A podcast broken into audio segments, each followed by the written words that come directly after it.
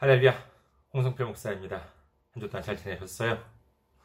저는 현재 일본 군마현에 있는 이카호 중앙교회를 섬기고 있습니다. 이카호 중앙교회 홈페이지 알려드리겠습니다. 한국어는요, www.ikaho.co, www.ikaho.co입니다. 이곳으로 오시면 저희 교회에 대한 안내 말씀, 그리고 주일 설교 말씀을 들으실 수가 있습니다. 아, 그리고 주일 설교 말씀은 동영상 사이트 유튜브를 통해서 시청하실 수가 있으시고 아, 그리고 팟캐스트와 팟빵을 통해서도 음성으로 들으실 수가 있습니다. 아, 그리고 저희 교회 홈페이지에 오시면 매주 전해드리는 어, 설교 말씀을 텍스트로도 보실 수가 있습니다. 본문을 보실 수가 있습니다. 여러분의 많은 참고가 되시길 바랍니다. 다음으로 어, 저는 현재 그리스도 사랑, 이웃 사랑, 기린 선교회를 섬기고 있습니다. 기린 선교회 홈페이지 알려드리겠습니다. 기린 선교회 홈페이지는요 www.기린미션.com 기린미션.com입니다.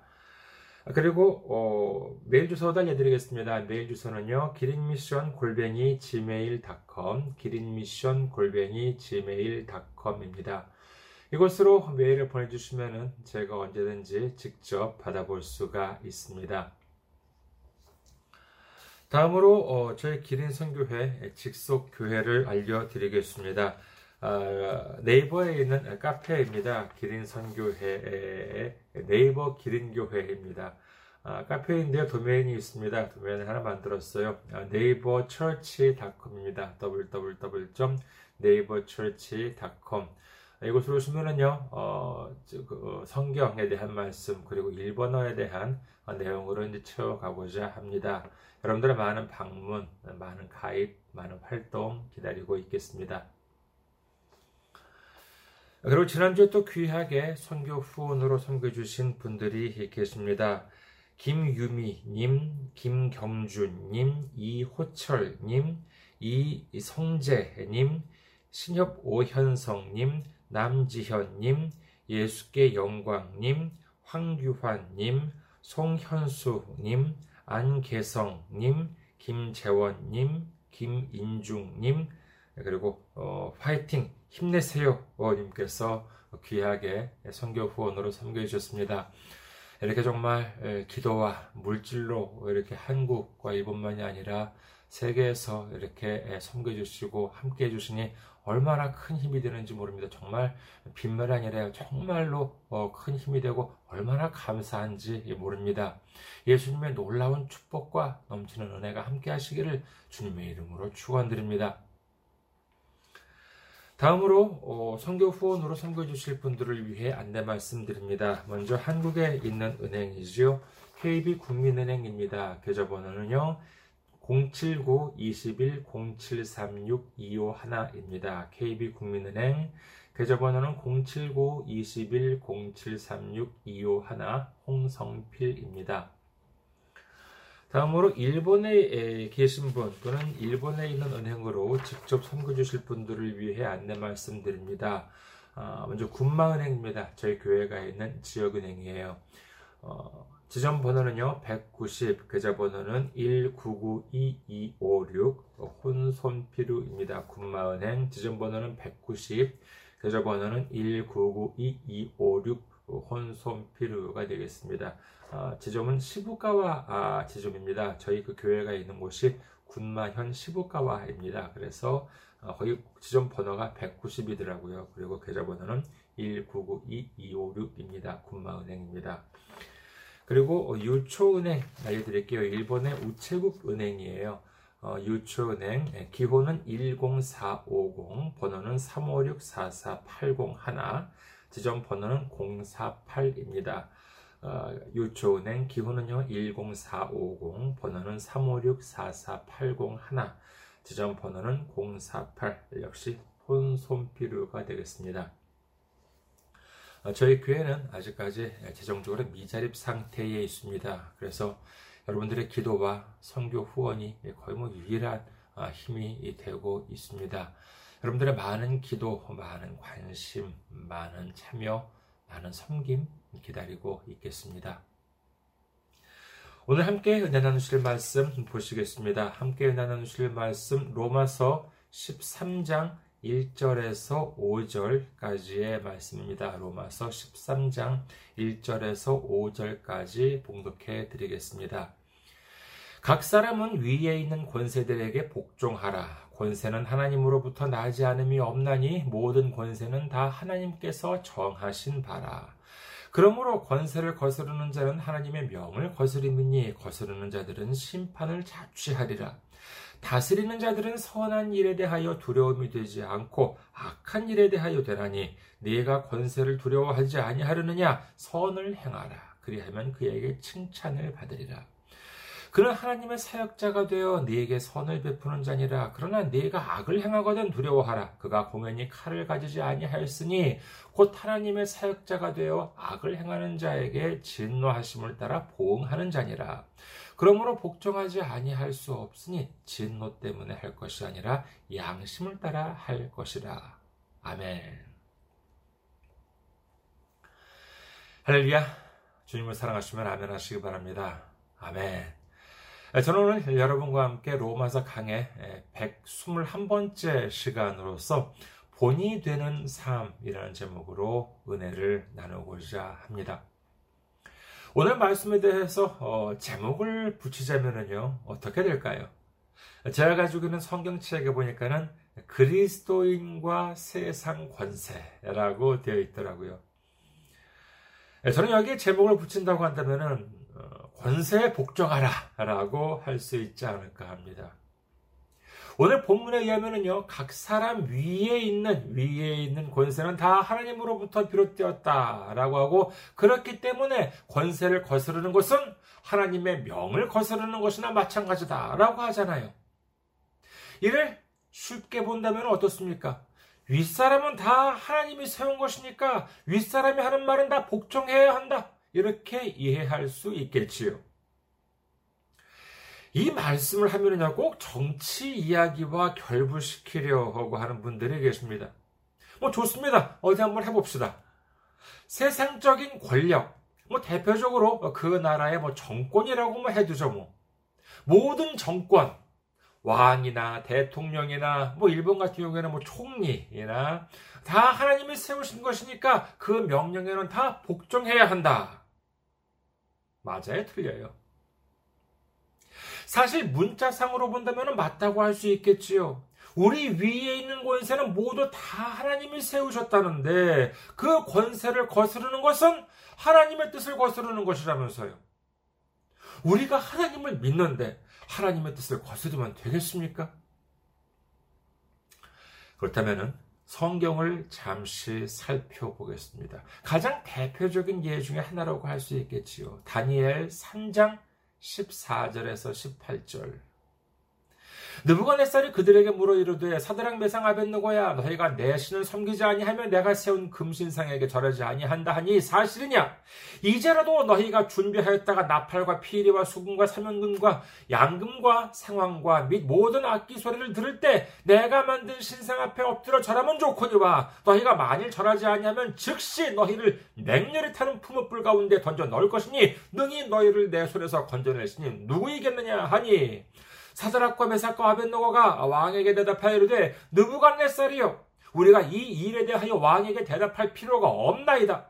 왕이여 우리가 섬기는 하나님이 계시다면 우리를 맹렬히 타는 풍불 가운데에서 능히 건져내시겠고 왕의 손에서도 건져내시리이다.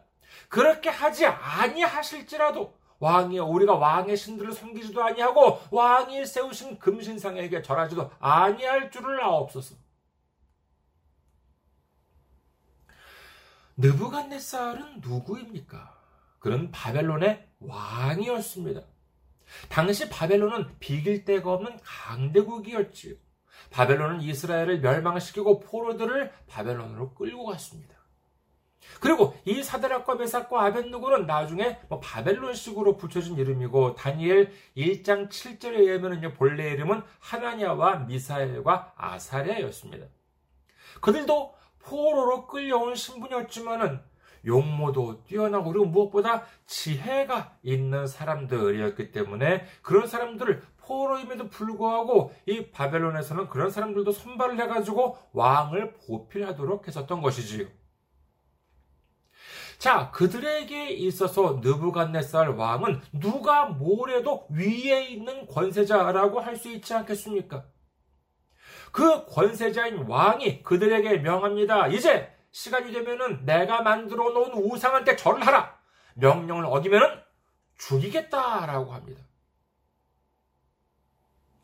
그렇다면 여기서는 어떻게 해야 하겠습니까? 오늘 본문 말씀에 따른다면 왕명에 복종을 해야 하지 않겠습니까?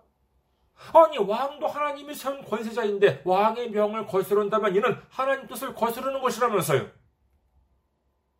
하지만 그들은 왕의 명령을 단호히 거절합니다. 왕이 우리를 죽인다 하더라도 하나님이 우리를 구원해 주실 것이요. 만약에 구원해 주시지 않고 그대로 죽게 된다 하더라도 우리는 왕의 명령에는 절대로 따를 수 없다라고 말합니다. 이것이 잘못된 일입니까? 왕이 결국 그들을 불구덩이 속으로 집어 넣었지만 하나님께서는 어떻게 하셨습니까? 내 뜻을 거슬렀다고 해서 그들을 죽도록 내버려 두셨나요? 그들은 맹렬히 타는 불구덩이 속에서도 죽지 않았습니다. 어디 그뿐인가요? 다니엘 3장 27절 총독과 지사와 행정관과 왕의 모사들이 모여 이 사람들을 본즉 불이 능히 그들의 몸을 해하지 못하였고 머리털도 그을리지 아니하였고 겉옷빛도 변하지 아니하였고 불탄 냄새도 없었더라. 만약에 그들이 한 행동이 잘못되었었다면 하나님께서는 그들을 구원하지 않으셨을 것입니다. 그 불타는 풀물 속에서 흔적도 없이 타고 없어지도록 내버려 두셨겠지요. 그러나 하나님은 그들을 철저하게 보호하시고는 마침내 구원해 주셨던 것입니다. 다음으로 세례 요한은 어떻습니까? 누가복음 3장 19절에서 20절 분봉왕 헤롯은 그의 동생의 아내 헤로디아의 일과 또 자기가 행한 모든 악한 일로 말미암아 요한에게 책망을 받고 그 위에 한 가지 악을 더하여 요한을 옥에 가두니라. 분봉왕이라고 하는 것은 그 지역을 다스리고 있는 지도자입니다. 이 또한 사람들 위에 있는 권세라고 할 수 있겠지요. 그러나 세례 요한은 분봉왕 헤롯이 한 일을 두고 책망을 했다고 합니다.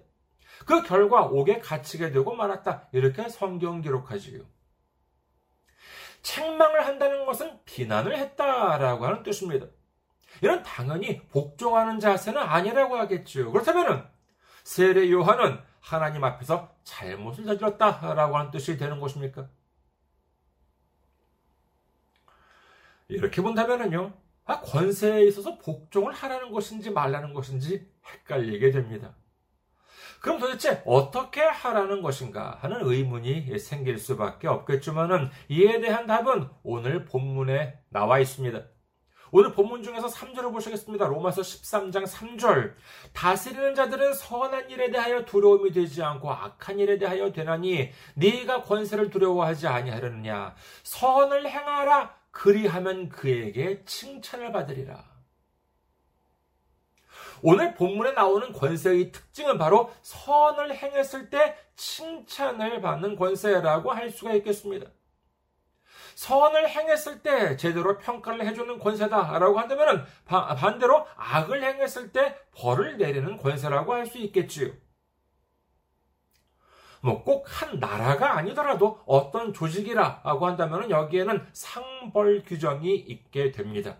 그리고 이 상과 벌에 대한 규정이 명확하고 철저하게 지켜져야지만 제대로 조직이 돌아가는 것이지 똑같은 경우인데 어떤 때는 상을 줬다가 또 어떤 때는 벌을 줬다가 한다면 그 나라든 조직이든 간에 제대로 운영될 수가 없을 것입니다.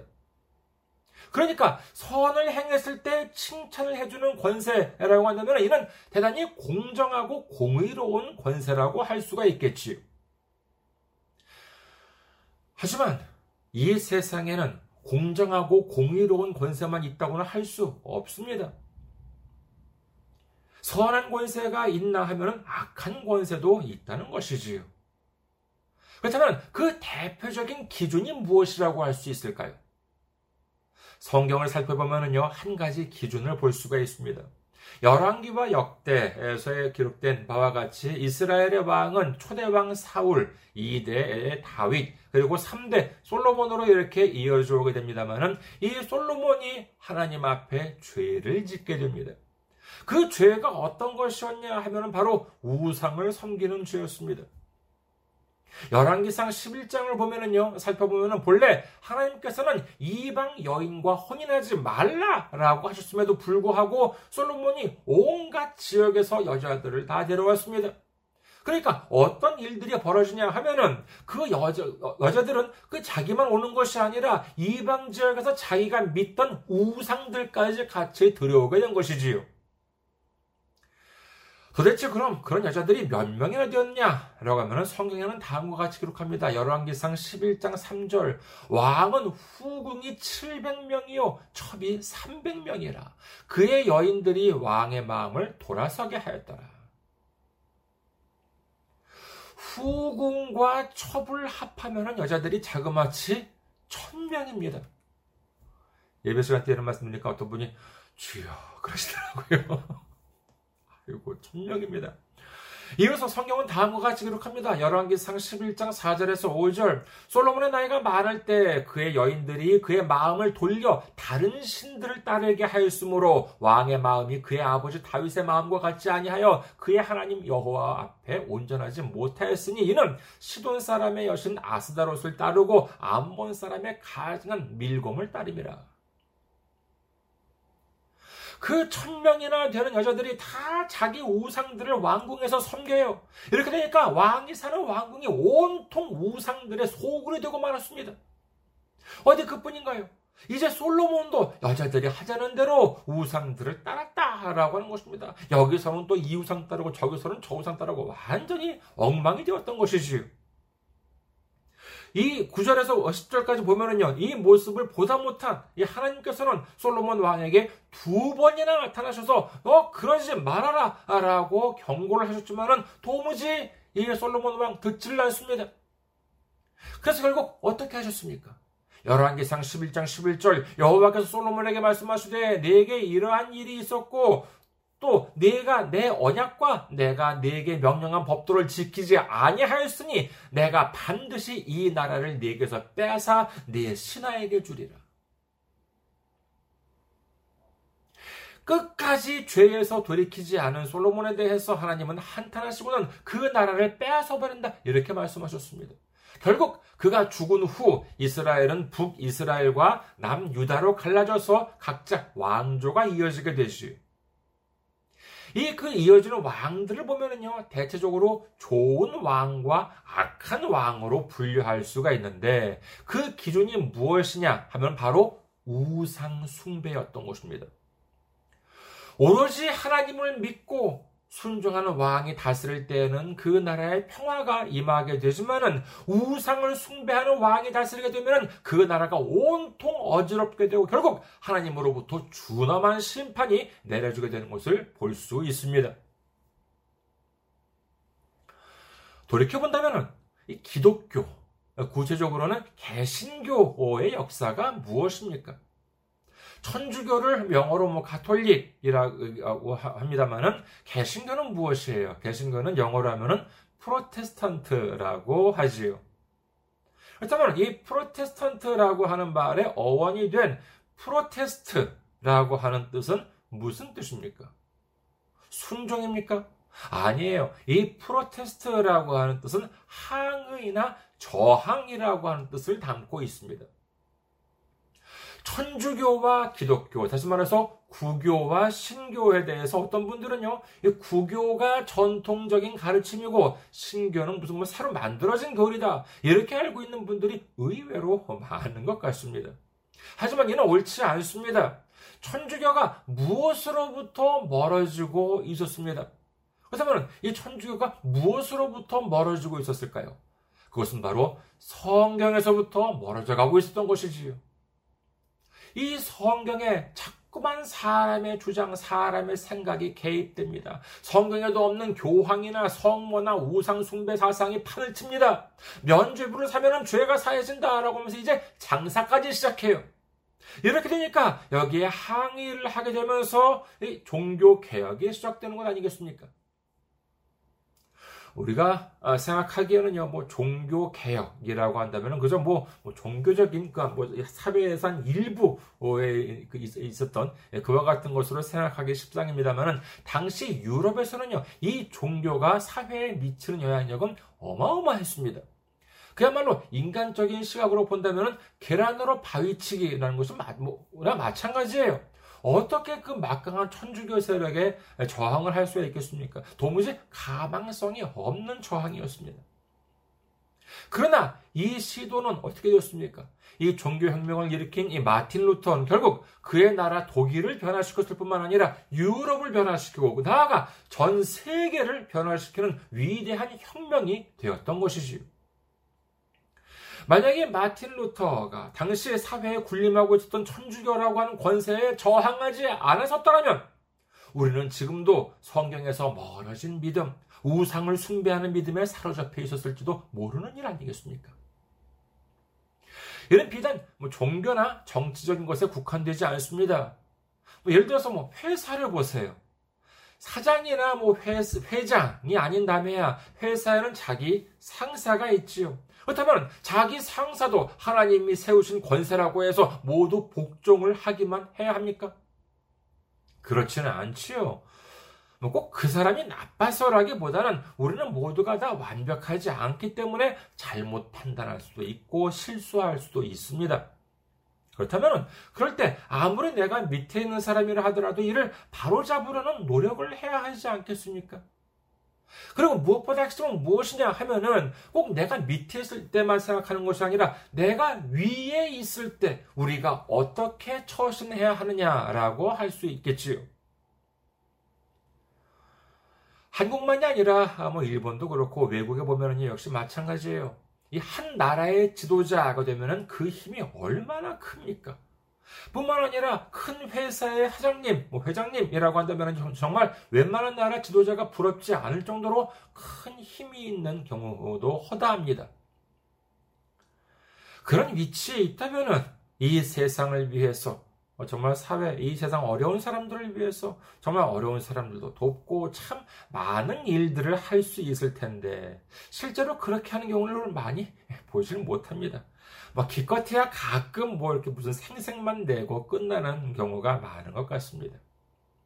그러나 주님은 어떻게 말씀하십니까? 마태복음 22장 37절에서 40절 예수께서 이르시되 내 마음을 다하고 목숨을 다하고 뜻을 다하여 주 너의 하나님을 사랑하라 하셨으니 이것이 크고 첫째 되는 계명이요 둘째도 그와 같으니 내 이웃을 내 자신같이 사랑하라 하셨으니 이 두 계명이 온 율법과 선지자의 강령이니라.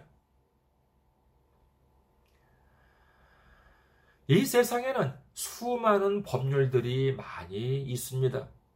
1년만 하더라도, 한 해만 하더라도 수없이 많은 법안들이 새로 만들어집니다. 그러나 모든 법률이나 법령들은 어디에서 벗어나면 안 되냐 하면은 바로 그 나라에는 헌법에서 벗어나면 안 됩니다. 만약에 어떤 법률이 헌법에서 벗어났다 이렇게 판결이 나면은 그 법은 효력을 잃게 되고 마는 것입니다. 그렇다면 성경에 있어서의 헌법은 무엇이냐 하면 바로 하나님 사랑과 이웃 사랑인 것입니다. 아무리 말을 잘하는 사람이나 유명한 사람, 아무리 막강한 권세를 가진 사람이라 하더라도 이 하나님 사랑과 이웃 사랑에서 벗어나면 안 됩니다. 앞서 말씀드린 우상 숭배에 대한 것은 분명 하나님 사랑에서 벗어나는 일이지요. 열왕기나 역대를 보면 우상을 숭배했던 왕이나 지도자들이 얼마나 비참한 최후를 맞이하게 됩니까? 이는 지금 우리가 사는 세상에서도 하나님 사랑에서 벗어나서 우상 숭배를 하게 된다면 분명 하나님의 심판이 뒤따르게 됩니다. 뿐만 아니라 국민을 핍박하는 지도자나 뭐 직원을 괴롭히는 경영자 는 아무리 큰 나라나 큰 회사 지도자라 하더라도 하나님으로부터 높임을 받지 못합니다. 이와 같은 권세는 복종의 대상이라기보다는 바로 잡아야 할 대상이라고 해야 하겠습니다. 뭐 쉬운 예로 교회도 마찬가지 아니겠습니까? 교회에서의 목, 목사의 역할이 무엇입니까? 자기의 생각, 자기의 정치 견해를 전하는 것이 역할입니까? 아니에요. 성경에 이와 같은 말씀이 적혀 있습니다. 라고 하는 것을 전하는 것이 바로 그 핵심이라고 할 수 있는 것입니다. 그런데 성도들 앞에 서서 성경 이야기는 안 하고 맨날 정치 이야기나 세상 이야기나 하고 있으면은 역시 그 말에도 복종을 해야 하겠습니까? 아니에요. 이건 반드시 개선되어야 하는 것입니다. 뭐 그렇다고 뭐 오해하지 마십시오. 뭐 그렇다고 맨날 뭐 비, 판이나뭐 대모나 하자는 것이 아닙니다. 베드로전서 5장 3절 마, 맡은 자들에게 주장하는 자세를 하지 말고 양무리의 본이 되라 이렇게 성경 기록합니다. 성경은 우리에게 본이 되라라고 말씀을 하세요. 이는 비단 위정자나 뭐 지도자한테 국한되는 말씀이 아닙니다. 우리가 우리 이웃을 대할 때 항상 마음에 새겨야 하는 말씀인 것이지요. 요한복음 13장에 보시면 주님께서는 제자들을 내 발을 씻겨 주셨습니다. 그렇다면 왜 발을 씻어 주셨습니까? 주님은 말씀하십니다. 요한복음 13장 14절에서 17절 내가 주와 또는 선생이 되어 너희 발을 씻었으니 너희도 서로 발을 씻어주는 것이 옳으니라. 내가 너희에게 행한 것 같이 너희도 행하게 하려 하여 본을 보였노라. 내가 진실로 진실로 너희에게 이르노니 종이 주인보다 크지 못하고 보냄을 받은 자가 보낸 자보다 크지 못하나니 너희가 이것을 알고 행하면 복이 있으리라. 이렇게 주님께서는 말씀하세요. 우리가 우리 위에 있는 권세자들을 비판하는 것도 좋지만 그보다 먼저 우리가 우리 이웃에게 본을 보이는 삶을 살아야 하지 않겠습니까? 우리 이웃더러 자, 내 발을 씻어라. 이렇게 발을 내미는 것이 아니라 우리가 먼저 우리 이웃의 발을 씻어주라. 이렇게 주님은 말씀하고 계신 것입니다. 누구는 말합니다. 세상이 교회를 따라가는 것이 아니라 교회가 세상을 따라간다. 이렇게 말을 해요. 참 공감 가는 말씀입니다. 큰 교회나 작은 교회나 정치가 판을 쳐요. 권력 다툼이 있습니다. 이게 세상 정치판이지 어떻게 주님이 머리 되신 교회의 참 모습일 수가 있겠습니까? 세상을 비판하거나 비난하기 전에 우리 스스로부터 변화해야 합니다. 우리 스스로가 세상에 본이 되어서 세상이 우리를 보고 따라오게 해야 하지 않겠습니까? 그 핵심이 바로 하나님 사랑과 이웃 사랑입니다. 하나님 사랑과 이웃 사랑은 우리 믿음의 시작이요 끝이요 전부가 되어야 하는 줄 믿으시기를 주님의 이름으로 축원합니다. 이제 이웃 위에 군림하라는 것이 아니라 낮은 곳에 임해서 주님이 우리를 사랑해 주시고 섬겨 주신 것처럼 우리도 우리 이웃을 사랑하고 섬기는 본이 되는 삶을 살아감으로 말미암아 마침내 이 세상을 변화시키는 놀라운 일로 쓰임 받는 우리 모두가 되시기를 주님의 이름으로 축원합니다. 감사합니다. 항상 승리하시고 건강한 모습으로 다음 주에 뵙겠습니다.